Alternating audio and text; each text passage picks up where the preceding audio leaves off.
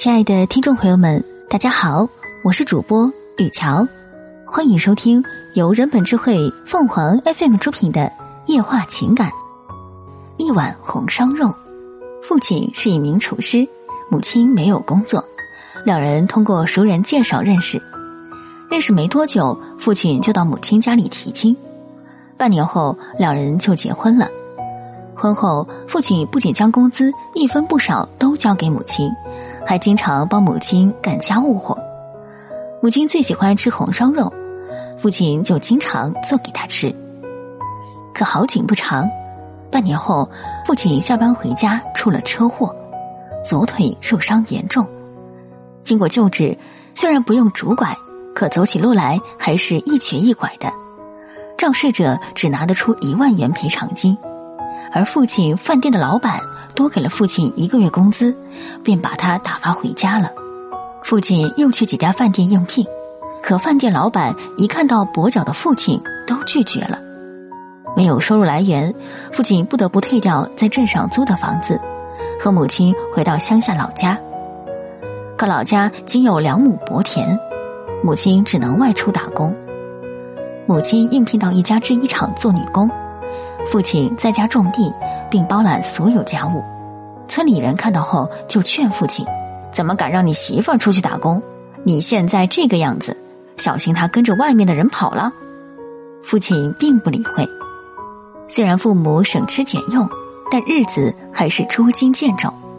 母亲每天在工厂累的，回到家里根本不想说话。都说贫贱夫妻百事哀，窘迫的生活让父母之间的恩爱一点点消失。母亲的劳累，加上娘家的劝说，趁着还没有孩子，离婚再嫁，哪怕是二婚，能赚钱就行。母亲开始动摇，这种看不到希望的日子，她怕了。父亲固然爱她，可爱却不能当饭吃。两个月后，邻居叔叔的儿子结婚，在自家摆喜宴，叔叔让父亲当大厨。村里有个习俗，喜宴结束后。东家，也就是村里管办喜事的人家，称作为东家，都会答谢厨师，约定俗成给一条烟做谢礼。可这一次，父亲却没有要烟，而是向东家要了一大碗红烧肉。他说：“我老婆好这口。”村里人都嘲笑他怕老婆，他却毫不在意。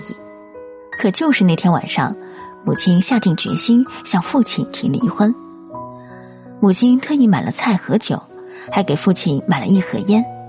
母亲刚回到家，父亲就接过母亲的包挂在墙上，帮母亲脱鞋，给母亲准备好洗脸水，然后兴高采烈的告诉母亲今晚有好吃的。母亲在心里叹了口气：“能有什么好吃的？不过是红烧土豆、地瓜之类的。”自从很少买肉后，父亲把能红烧的都红烧了。来讨母亲欢心，母亲此刻的心思全放在如何组织语言与父亲提离婚上。正在此时，父亲端来一大碗热气腾腾的红烧肉，母亲愣住了，问父亲哪来的钱。父亲笑着说：“今天东家答谢厨师，我没要烟，抽烟对身体不好，快趁热吃。”母亲看着憨厚的父亲，溃不成军。瞬间泪流满面，刚刚组织好的说辞也被这一碗红烧肉打得杂乱无章。母亲知道父亲特别爱抽烟，自从腿受伤以后，父亲一再降低烟的标准及数量，再后来基本不买烟，别人给一支烟就像如获至宝一样，每次抽烟不烫到手都不肯扔掉。可这次父亲却用一条烟。为母亲换来了一大碗红烧肉。看着泪流满面的母亲，父亲瞬间不知所措：“怎么了？受什么委屈了？你要受委屈，咱就不去上班了。”那晚，母亲和父亲聊了很久。父亲能感知到母亲这段时间对他的冷淡，他对母亲说：“如果你要离婚，就把那一万元赔偿金带走，这样你日子还能好过一些。”回味着那碗父亲用烟换来的红烧肉，听着父亲的肺腑之言，母亲经过几个月下定的离婚决心，调转了方向。有这样一个好男人，再苦的日子也是甜的。自此，母亲打消了离婚的念头。父亲这段时间一直在寻思做点什么生意。村里有在工地干活的人建议他去卖盒饭，父亲觉得不错，便买了一辆三轮车和锅碗瓢盆，卖起了盒饭。父亲的盒饭价格便宜，味道好，很受工人欢迎。为了降低成本，父亲将家里的地都种上蔬菜。父亲早起做饭，中午卖，下午回来浇菜施肥。父亲的生意越来越好，母亲便辞职和他一起卖盒饭。渐渐的，村里办喜事都找专门承包办喜宴的人，从食材到桌椅餐具都由承包人负责。东家只负责提供场地，这样不仅比饭店的实惠，还很便利。父亲觉得这是一个商机，利用卖盒饭的积蓄买了桌椅餐具，雇了几个人做起了婚宴承包人。父亲承包婚宴，价格实惠，味道好，很受欢迎。通过邻居朋友的口口相传，邻近村子的人家也都找父亲办婚宴。平时没有婚宴的时候，父亲还是会去卖盒饭。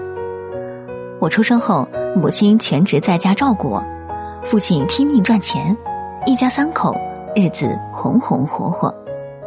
几年后，父亲和母亲去市里租了一个店面，开了一家饭店，雇了两个服务员，父亲负责炒菜。父亲担心母亲劳累，只让母亲收银。父亲经营有道，生意很好。到我大学毕业工作，父母已经买了两套房。母亲说。等你完婚，你父亲说将饭店转卖出去，带着我出去旅游，过我们的晚年生活。那晚我辗转难眠。我上初中就开始住校，只知道父母很少吵架，却从未注意到这么多爱的细节。最近特别流行仪式感，都说婚姻应该有仪式感，可母亲从不懂什么叫仪式感，一辈子没收过父亲送的玫瑰花、钻戒。但那一碗碗红烧肉，风风雨雨几十年如一日的疼爱，就是他们婚姻最好的仪式感。而这些足以陪伴他走过那些艰难岁月，陪伴他和父亲一起白头偕老。听众朋友们，无论你是开心还是难过，不管你是孤独还是寂寞，希望每天的文章都能给你带来不一样的快乐。晚安。好梦。